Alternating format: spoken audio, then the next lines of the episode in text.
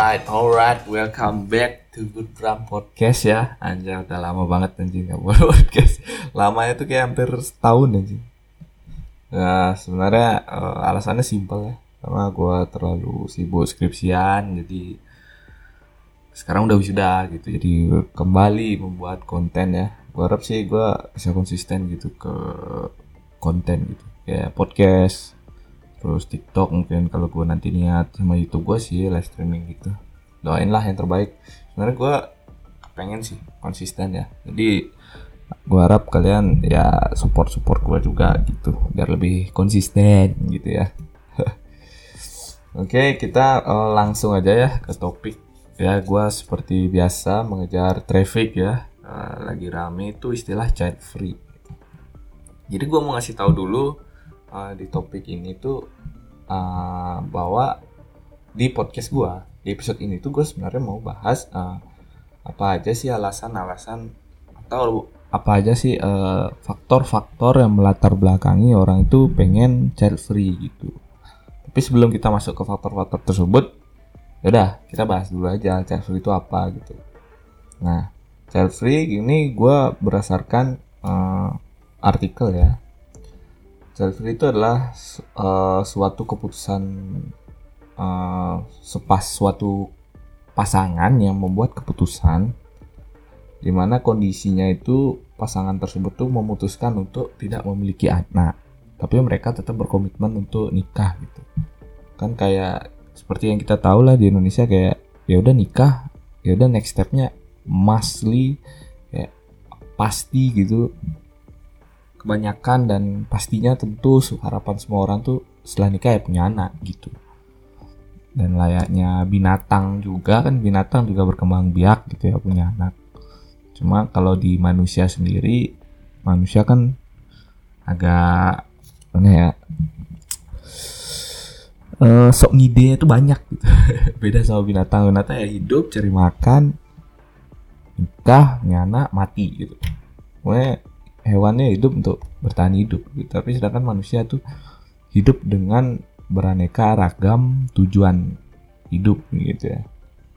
Dan manusia juga kayak memilih cara hidupnya itu gimana gitu.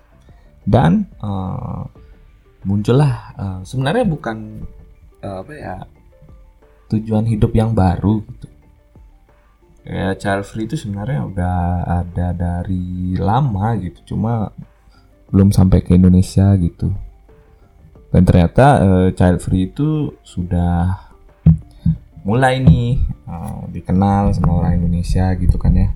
Oh child free itu kegiatan pasangan untuk berkomitmen tidak memiliki uh, keturunan gitu. Jadi mungkin gue singkatin aja. Singkatnya adalah child free adalah memiliki pasangan tanpa melakukan perkembangbiakan. gak simpel juga sih gue singkatin juga gak simpel, simpel juga. Tetapnya panjang. Intinya apa ya? Ya intinya lu punya pasangan tapi nggak pengen punya anak. Dah, itulah. Ya kalian paham lah. Walaupun penjelasan gue agak random ya. Ya kalau lu mau penjelasan yang sangat faktual dan sangat akurat, mending lu tanya dokter kali. gue cuma podcaster ini. Lu ngarepin apa bangsat? Uh, langsung aja lah ya gue next uh, artikelnya itu membahas bahwa alasan orang memilih child free gitu. Arti child free kan tadi udah gue jelasin dan beberapa orang tuh memiliki uh, alasannya sendiri-sendiri gitu. Nah dalam artikel ini mungkin dikumpulin ya beberapa beberapa faktor atau alasan yang bikin orang tuh child free gitu. Jadi di artikel ini mungkin dirangkum gitu alasannya ada apa aja. Tapi gua bakal bacain uh, mungkin uh, beberapa pendengar mungkin ada pendengar baru ya. Um, gue mau jelasin bahwa kalau gue baca artikel gue bakal bacain artikelnya dulu dan gue akan memberikan respon gue terhadap hal tersebut gitu. Nah untuk faktor penyebab memutuskan child, child free yang pertama itu adalah masalah keuangan atau finansial. Di, di artikel ini dijelasin kalau faktor yang mempengaruhi pasangan untuk child free itu adalah masalah finansial dalam keluarga. Karena banyak dari pasangan itu menilai bahwa uh, untuk menghidupi anak itu perlu biaya. Dan biayanya nggak sedikit gitu. Nggak kayak bayar parkir gitu ini seribu doang bangsat. Iya kalau di Bali bayar parkir seribu. Di luar dua ribu. Nyepet nyepet. Sehingga hal ini menimbulkan keraguan untuk memiliki anak karena berpikir tak akan mampu untuk memiliki biaya yang cukup untuk membesarkan anak. Oke, pandangan gue untuk masalah keuangan atau finansial ini ya, uh, eh, gue uh, relate ya, gitu. Maksudnya di kepala gue alasan itu make sense. Itu pertama, lu pikir lah, jangankan anak ya, belum jadi anak aja udah biaya susu hamil gitu kan kontrol dokter dokter kandungan terus uh, persalinan gitu kan. Itu belum jadi anak doang udah biaya gitu. Terus pas udah jadi anak susu popo baju tempat tidur uh, yang kebutuhan hidup bocil gitu. Lu kan nggak mungkin bocil eh misalnya bocil. Lu nggak mungkin kan anak lu masih bayi pakai baju bekas lu gitu kebesaran ngawur gitu. Nggak mungkin. Terus apalagi belum anak lu sakit anak lu pengen mainan maybe something else. Belum lu nggak ada waktu untuk ngurus dia so you harus uh, nyewa jasa orang gitu maybe tuh jadi babysitter gitu kan biaya juga gitu. Tapi gue mau mungkin bukan mau koreksi ya nambah menambah kelengkapan informasi bahwa di sini kan dijelasin bahwa masalah keuangan uh, yang nganggap kalau punya anak tuh nanti takutnya nggak bisa memenuhi kebutuhan finansial selama berumah tangga gitu selama punya anak. Kalau gua sendiri gua memang ada ke ke keinginan untuk child free gitu. Dan itu juga bukan keinginan gua doang gitu. Pasangan gua dua pasangan gua juga kepengen kita child free gitu. tapi alasan kita berdua tuh bukan karena kita nggak bakal nggak pede bakal dapat penghasilan yang cukup. Bukan. Tapi gue tuh sama apa ya mungkin khususnya gue ya. Gue tuh khususnya nganggap gue tuh nggak ikhlas ngeluarin duit gue untuk anak ini gitu. Gue anggap kayak lu siapa aja tiba-tiba datang gitu lahir ke bumi gitu.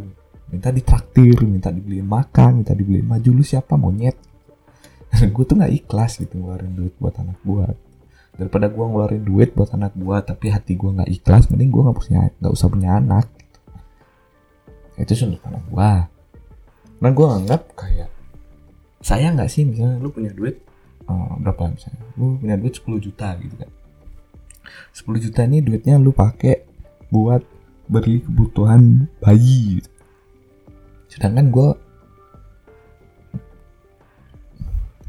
sedangkan gue punya uang 10 juta gue bisa pakai duit itu untuk hobi gue gitu. Party minum alkohol. Ya party people banget gue bangsat.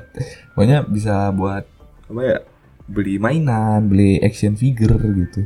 Action figure One Piece yang gue suka terus apa ya beli baju Juventus gitu atau liburan ke Jepang liburan ke Italia gitu. Gue nggak ikhlas gitu. Make duit gue untuk anak. Tapi mungkin one day gitu ya.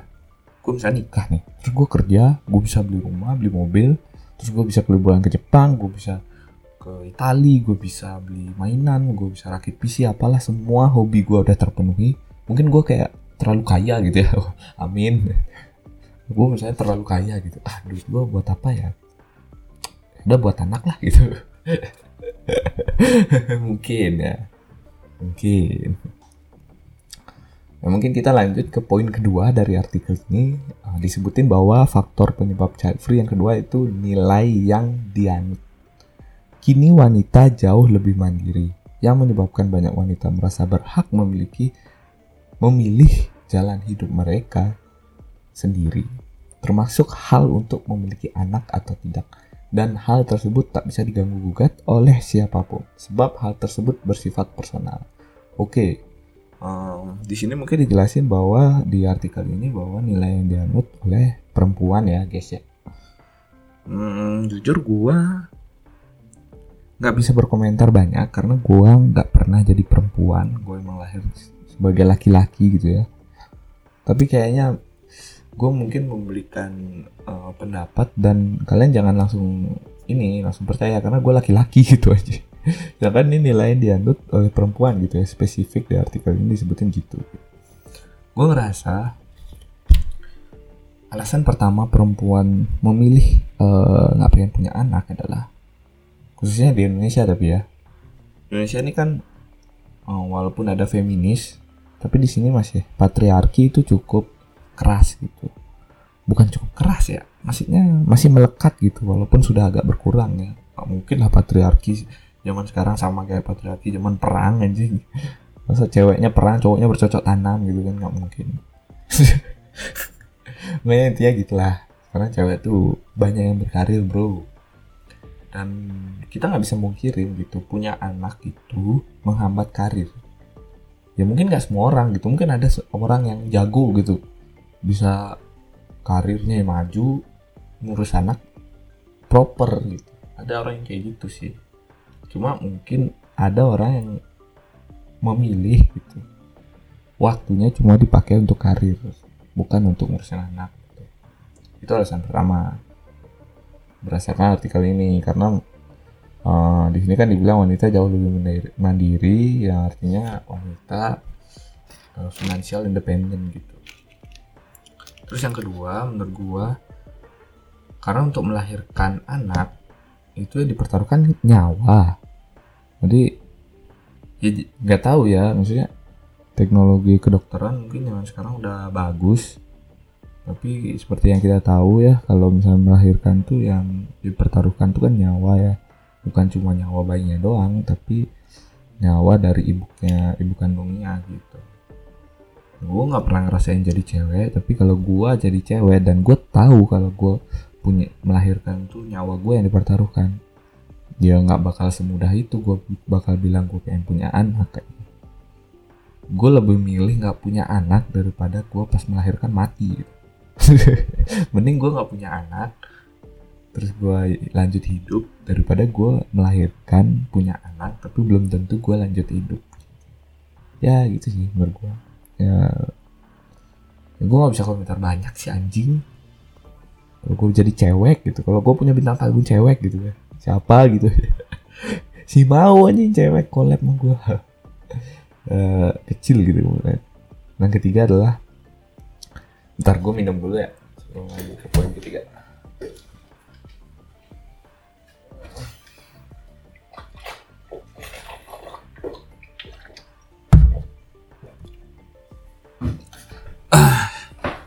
poin ketiga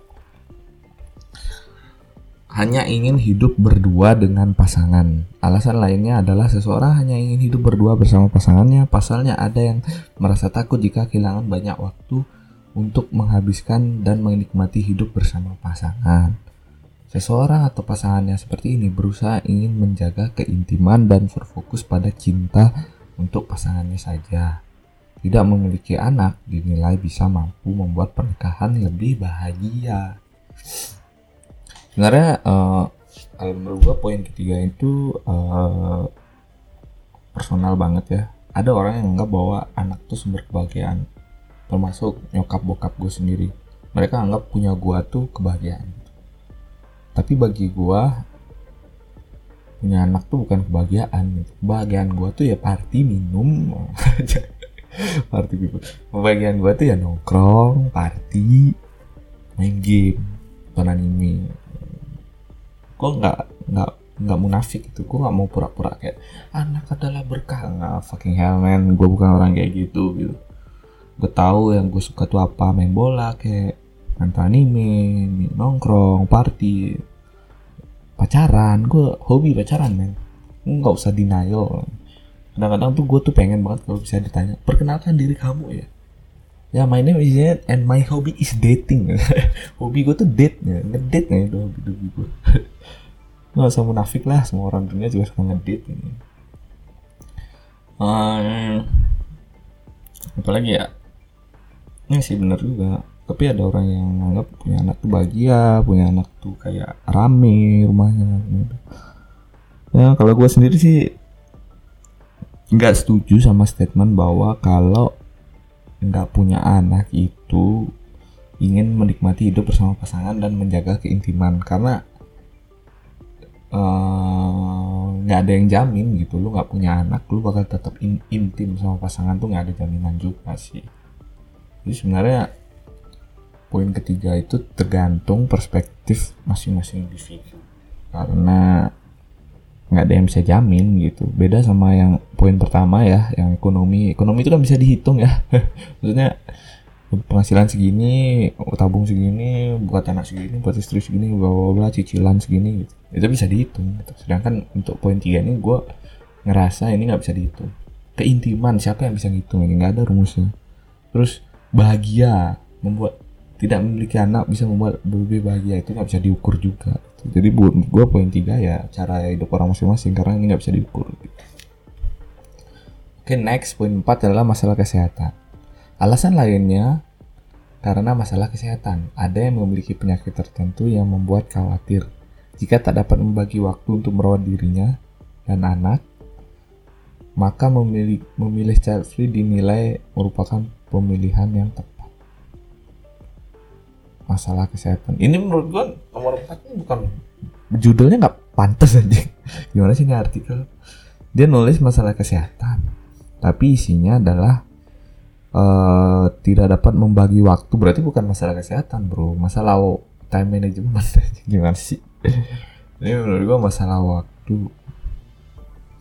kalau masalah waktu ini gue bisa bisa diukur ya teman-teman anjay teman-teman anjay family friendly banget ya ini kalau masalah waktu menurut gue uh, selfie berdasarkan waktu Coba kita pilah dulu. Waktu itu bisa ada 24 jam dalam sehari. Jadi kita anggap tolak ukurnya 24 jam aja dalam sehari. Kalau masalah waktu itu kita lihat dari kebutuhan waktu kita apa. Gitu. Misalkan lu kerja sebagai karyawan. Nah, lu lu tahu nih ya, jam kerja lu tuh jam berapa sampai jam berapa. Jadi lu bisa mengukur sisa waktu lu untuk tidur dan kerja apakah terpenuhi. Jika sudah terpenuhi, kita lihat nih sisanya itu berapa. Misalnya sisa eh, kita anggap kerja 8 jam, tidur 7 jam lah atau 6 jam. Sisa 10 jam. Nah, lu ngerasa 10 jam itu uh, cukup nggak untuk anak? 10 jam tuh cukup nggak untuk me time? atau lu emang gak punya me time karena me time lu lu korbanin untuk ngurus anak gitu. nah itu menurut gua diukur-ukur masing-masing manusia ya tapi bagi gua gua nggak ada waktu sih habis kerja anaknya tidur ngentot tidur. Habis kerja nih pulang kerja makan mandi tidur bangun ngentot tidur lagi. Beres gitu hidup aja. Besok lanjut kerja lagi besok ngewel. Ya, itu menurut gue ya. Uh, main game gitu kan. Sayang banget ini. Gue harus ngurusin satu makhluk hidup gitu kan yang lahir nggak kayak nggak punya utang gitu. Nggak punya peran tapi pengen diurus gitu. What the fuck man? Ini ngomongan gue tuh rokes banget ini kasar gitu. Tapi ya emang itu perspektif gue dan gue nggak pernah memaksa orang berpikir kayak gue lu kalau emang uh, refreshing lu ngurus anak ya udah gitu. Gue enggak gitu. Gue enggak kayak lu sih. Refreshing gue yang ngentot bermain uh, apa main game gitu nongkrong gitu. Gue sih itu ya menurut gue masalah waktu dan kembali lagi di poin 4 ini masalahnya itu bisa diukur ya jadi lu hitung itu aja sendiri Terus kelima, tak dapat jadi orang tua yang baik. Nah, poin lima seru nih kayaknya. Jadi di penjelasan poin lima itu adalah ada beberapa orang yang beranggapan jika tak bisa menjadi orang tua yang baik untuk anak-anak mereka nanti. Pikiran tersebut bisa dipengaruhi karena pola asuh dari orang tua mereka. Hmm, tipikal ini.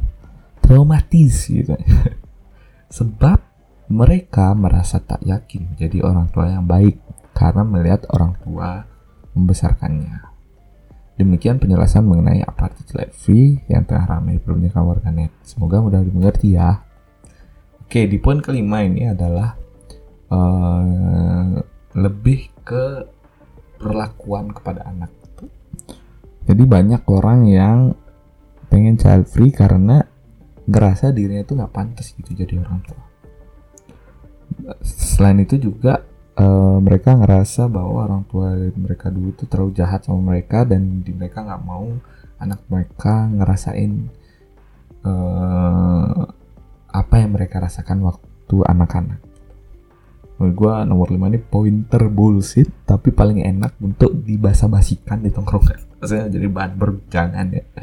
Pertama uh, lu ngerasa bahwa uh, orang tua lu memperlakukan lu waktu kecil itu buruk dan lu trauma? Ya udah tinggal nggak usah dilakuin. Kenapa lu lu harus pusing? Ya udah lu tinggal hindari apa yang orang tua lu lakukan kepada lu dan terapin anak lu beres. Apa yang harus dipusingin? Terus um, menurut gue juga ya untuk jadi orang tua yang baik itu tuh nggak ada tutorialnya men. Sumpah. Lu kalau jujur ya gue mikirin perasaan orang tua gue gitu.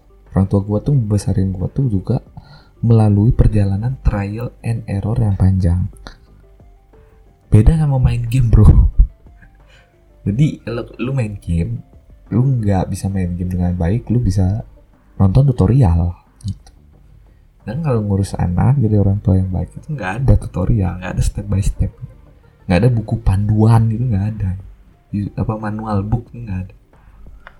Jadi menurut gua bagi orang yang ngerasa um, apa pesimis ya untuk bisa jadi orang tua yang baik menurut gue lu mesti nggak usah pesimis. Sesimpel itu anjing karena emang nggak ada nggak ada tolak ukur orang tua baik atau jahat kayak gimana gitu. Nggak ada standar SNI itu nggak ada tolak ukurnya kategorisasinya nggak ada. Karena lu tinggal trial and error aja bro. Sumpah. Beda sama main game atau lu main atau lu melakukan sesuatu yang emang udah jelas gitu tolak ukurnya. Misalnya lu main bola nih. Jelas-jelas kalau main bola tuh kan ada garis out ya bola lewat ya udah out gitu. Beda sama orang tua gitu. Nggak ada garis out. Misalnya lu terlalu keras manak nggak ada garisnya tuh nggak ada. Jadi kalau lu ngerasa tak dapat jadi orang tua yang baik semua orang juga mikir kayak gitu bro. Semua orang. Sekarang lu sekarang tanya ke diri lu sendiri aja. Lu mau nggak belajar terus untuk jadi orang tua yang baik kalau lu ngerasa belum baik? Lu siap nggak melakukan trial and error ketika ngurus anak gitu sesimpel itu doang. Sesimpel komitmen untuk lu trial and error. Kembali lagi ya dan lu jadi orang tua yang baik. Tuh menurut gua lu nggak sendiri sih. Lu masih ada orang tua lu yang lu bisa tanyain gimana sih cara ngurus anak uh, tips and trick gitu kan. Lu juga punya tetangga lu punya saudara lu punya pasangan lu sendiri lu punya juga kan jadi lu tuh nggak sendiri ngurus anak gitu. Sekarang tinggal komitmen komitmen lu doang mau trial and error mau capek nggak untuk belajar gitu. Mau belajar keras nggak untuk jadi orang yang baik? Soalnya lu mikir sekarang duh gue nggak bisa jadi orang tua yang baik. Terus ada yang ngomong juga kan gue bisa kok gue yakin kok bisa jadi orang tua yang baik. Dua statement itu tuh nggak ada jaminannya.